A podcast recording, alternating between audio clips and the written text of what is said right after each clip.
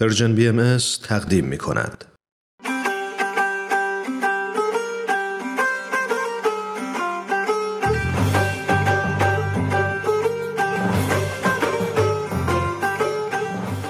سربلندی ایران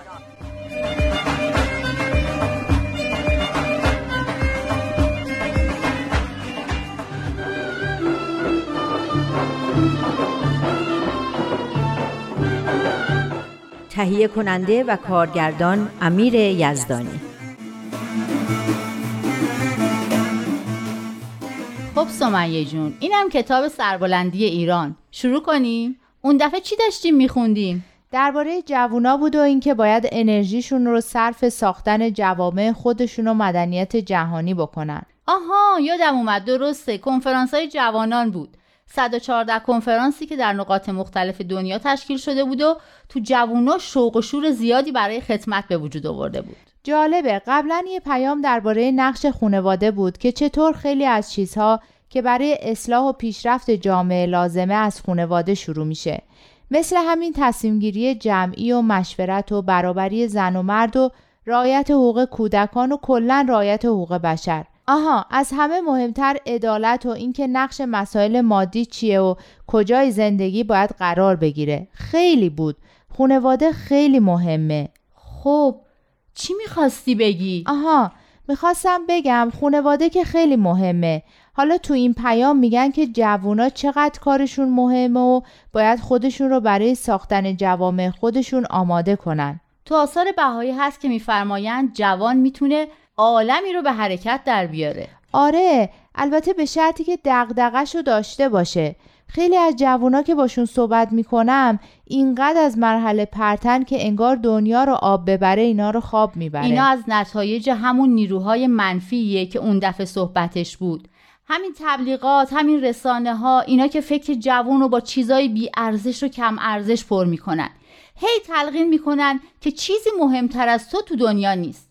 به فکر احساس رضایت و خوشحالی خودت باش. برو دنبال آرزوهات. یعنی میگی اینکه آدم بره دنبال آرزوهاش کار بدیه؟ بستگی داره که اون آرزوها چی باشه. بعضی آرزوها دیگه خیلی پست و حقیرن.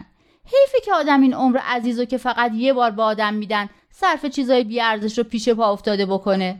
بعدش اینه که اصلا معلوم نیست چی ارزشه و چی نیست. اصلا خود کلمه ارزش هم منفور شده. چون ارزش رو همیشه دین معلوم می‌کرده. جوانای امروز هم که از هر چی تعهد و دین و دینداریه بدشون میاد. اون دینی که اینا میگن هر کی دیگه هم باشه بدش میاد. اینایی که دین رو قبول ندارن دین رو یه مش خرافات و تعصبات و حرفای مسخره و غیر علمی می‌بینن که هر دفعه یه گوشه از دنیا رو به آتیش می‌کشه و جز فریب دادن یه عده‌ای به نفع یه عده دیگه کاری نمی‌کنه. خب این به خاطر سوء استفاده که بعضی از دین می‌کنن. اما این سوء استفاده ها اونقدر زیاد و طولانی مدت بوده که اکثرا دینی به جز همین خرافات و تعصباتی که به عنوان دین مطرح میشن نمی‌شناسن. برای همینه که تو این پیامی که می‌خونیم نوشته بود مردم روز به روز بیشتر از دین زده میشن. اون بیان حضرت بهاءالله رو میگی که تو پاراگراف آخر بود؟ خیلی بیان عجیبیه. آدمو تکون میده. میفرمایند عالم منقلب است و انقلابات او یوماً فیوماً در تزاید و وجه آن بر غفلت و لامذهبی متوجه و این فقره شدت خواهد نمود و زیاد خواهد شد به شأنی که حال ذکر آن مقتضی نه. یعنی بحران ها و تلاطم های دنیا روز به روز بیشتر میشه و رو به بیدینی هم هست. این بیدینی هم مرتب بیشتر و شدیدتر میشه. می‌دونیم بیان مال کیه؟ مال حدود 150 60 سال پیش.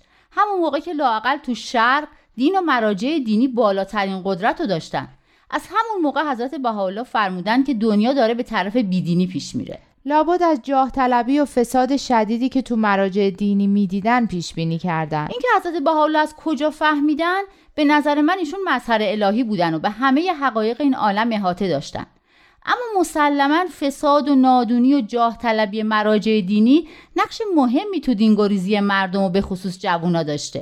آره اینجا نوشته که نور ایمان در سراسر دنیا رو به خاموشیه. اما اگه دین نباشه چی می‌خواد جلوی خودخواهی ها و ظلم و فساد آدما رو بگیره؟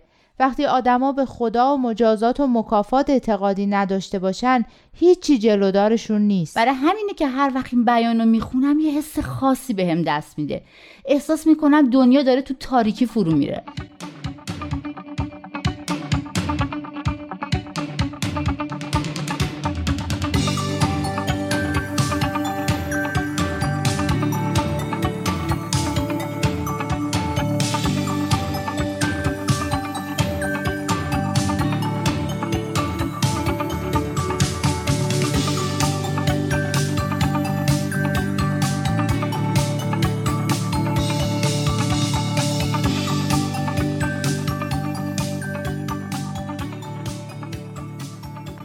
بعدیش اینه که همه میگن بقیه کافرن و اشتباه می‌کنن و دین حقیقی همینه که ما میگیم. همینجا میزان رو به دست ما میدن. میگن دین حقیقی رو از آثارش بشناسین. ببینین داره چی کار می‌کنه. اگه این کارا رو می‌کنه که حقیقیه. اگه که نه اوهامیه که بشر ساخته و داره به اسم دین مردم رو باش فریب میده.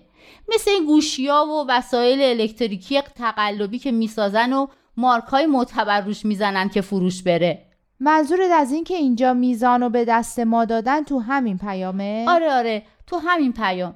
بذار یک دو سه چهار سطر پنجم از این پاراگراف آخر. اینجا خصوصیات دین حقیقی رو میگن. این که میگه دین اخلاق حمیده ترویج می‌دهد؟ آره همین. هر اعتقادی که اخلاق حمیده رو ترویج می‌کنه و تحمل و بردباری و شفقت و محبت و بخشش و بزرگواری رو تو آدم و پرورش میده حقیقیه خب همه دینا همینو میگن خب همشون هم حقیقی هن. اما اگه ما میگیم به یک کدوم از این دینا اعتقاد داریم ولی با دیگران با تحمل و محبت و بردباری رفتار نمی کنیم اگه اهل سایر ادیان رو آزار و اذیت می کنیم اگه فقط به منافع خودمون فکر می کنیم و با تبعیض و تعصب با بقیه رفتار می کنیم اگه مصالح و خیر عموم اصلا برامون مهم نیست اعتقادی که ما داریم هرچی هست دین حقیقی نیست.